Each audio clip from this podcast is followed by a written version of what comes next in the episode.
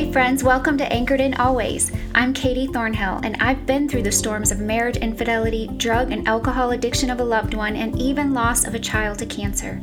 In this podcast, I will share with you how to place healthy boundaries in your relationships, how to recover from past hurts using the principles of Christian recovery, and how to find healing even in the loss of a loved one, so that you can live a life of joy and purpose despite your circumstances. If you're ready to find freedom and victory, then join me on a journey of soul restoration as we anchor into Jesus. So pull your hair back, strap on your boots, and grab your Bible, and let's weather this storm.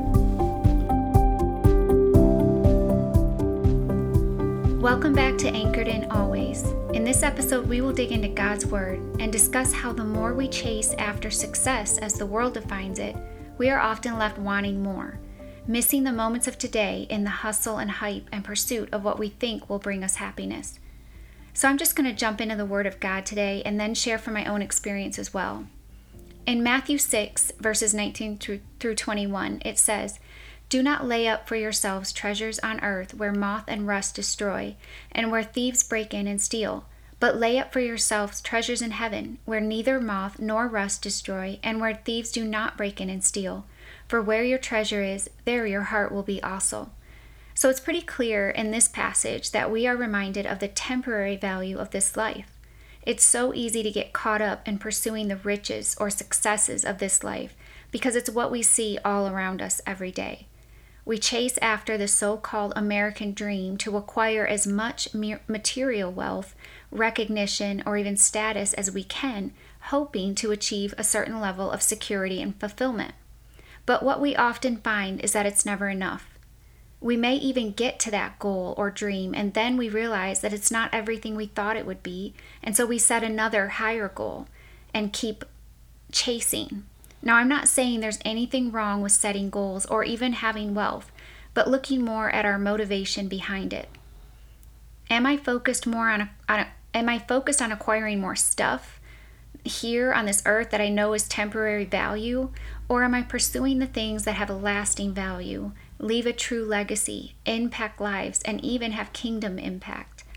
One thing I personally have struggled with um, and do have some regret about is the amount of mental and emotional energy that I've given in the pursuit of success.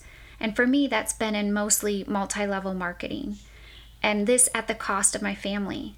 Popular Christian women's author and speaker Lisa TerKeurst said in her book, Your Best Yes, that a yes to one thing is a no to something else.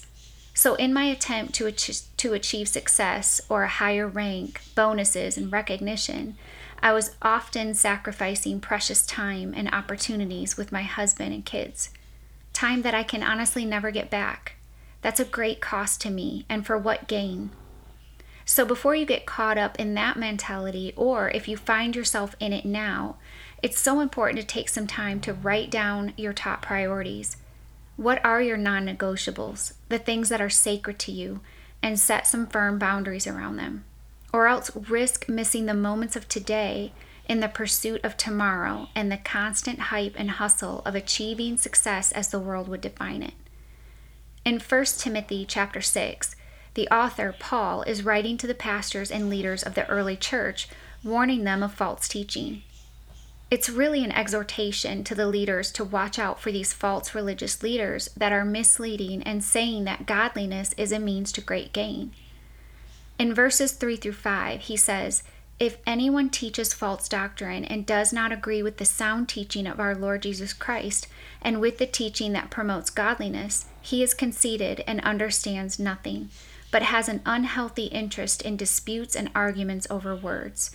From these come envy, quarreling, slander, evil suspicions, and constant disagreements among people whose minds are depraved and deprived of the truth, who imagine that godliness is a way to material gain.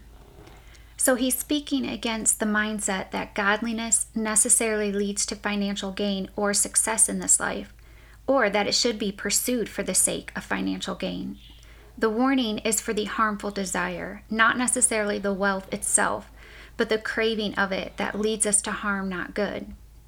As I've found for myself, this sets us up for letdown because I've begun to attach my spiritual growth to certain outcomes. So if I just do this or that, then God will bless my business, my family, and my life. I think we need to define what it means to be blessed, though. So if you look in Jesus' own life and ministry and in the lives of his close followers, it was anything but glamorous. They sacrificed their entire lives for a greater purpose and laid the foundation for what is the church. And their reward is eternal. All of the lives that are have been impacted and are continuing to be impacted. So knowing this, why do I still chase success here and measure my worth or accomplishments by it? Why do I pursue that which is uncertain and short-lived when to put my hope in those things is futile and sets me up for a life of disappointment, regret, and anxiety?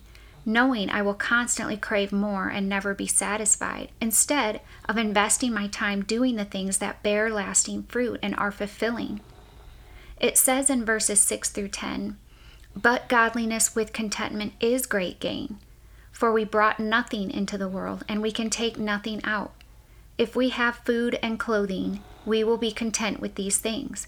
But those who want to be rich fall into temptation, a trap and many foolish and harmful desires which plunge people into ruin and destruction.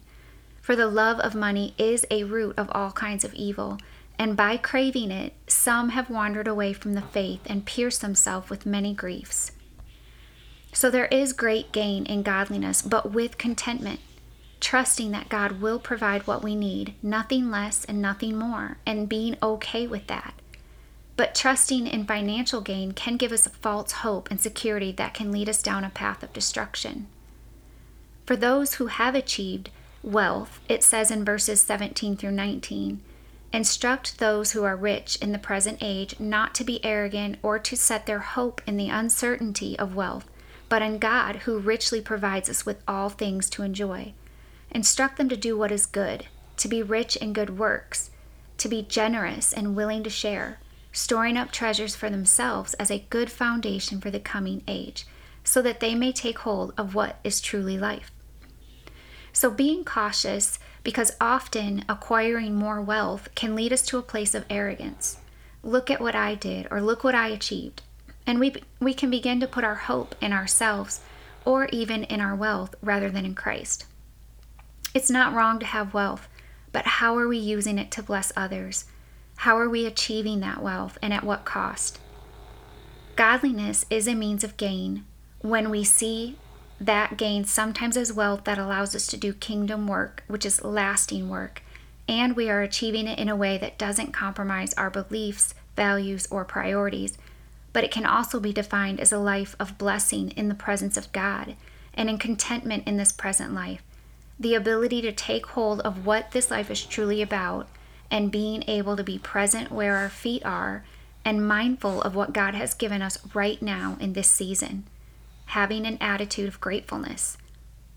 So, I want to leave you with some questions to ask yourself and to pray about as you consider your motivation to succeed at whatever it is you're pursuing in this life.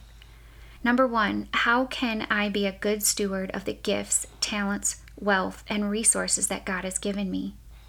Two, what truly brings me joy? What am I passionate about? Three, where can I be more mindful in my life? My marriage, kids, schedule, self care, spiritual life, work, and so on. Four, write down your top five priorities, your non negotiables, the things that are sacred to you, and then how can you place boundaries around those things to protect them?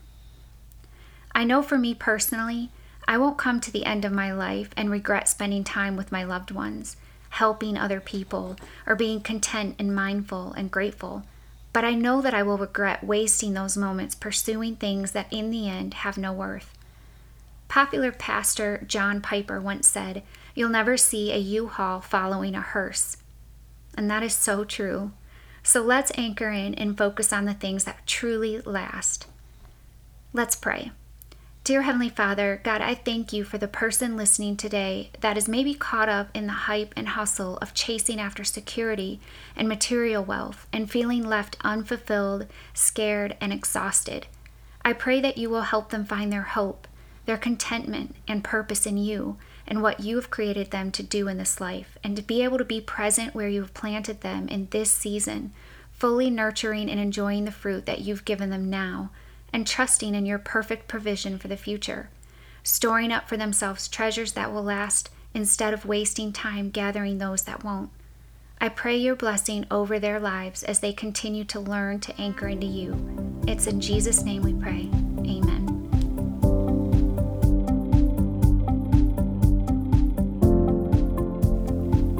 Hey, friend, thank you so much for listening to today's episode. If you enjoyed it and would like to connect and learn more, join our community on Facebook at Anchored In Always. I will put the group link in the show notes. You can also email me at katie at anchoredinalways.com. Lastly, I want to bring this message of hope and healing to as many hurting people as possible. So help me spread the love by sharing this podcast on your social media outlets. Another way you can do this is to take a quick minute and subscribe and leave me a review. Thank you for anchoring in with me today. God bless you as you weather your storms.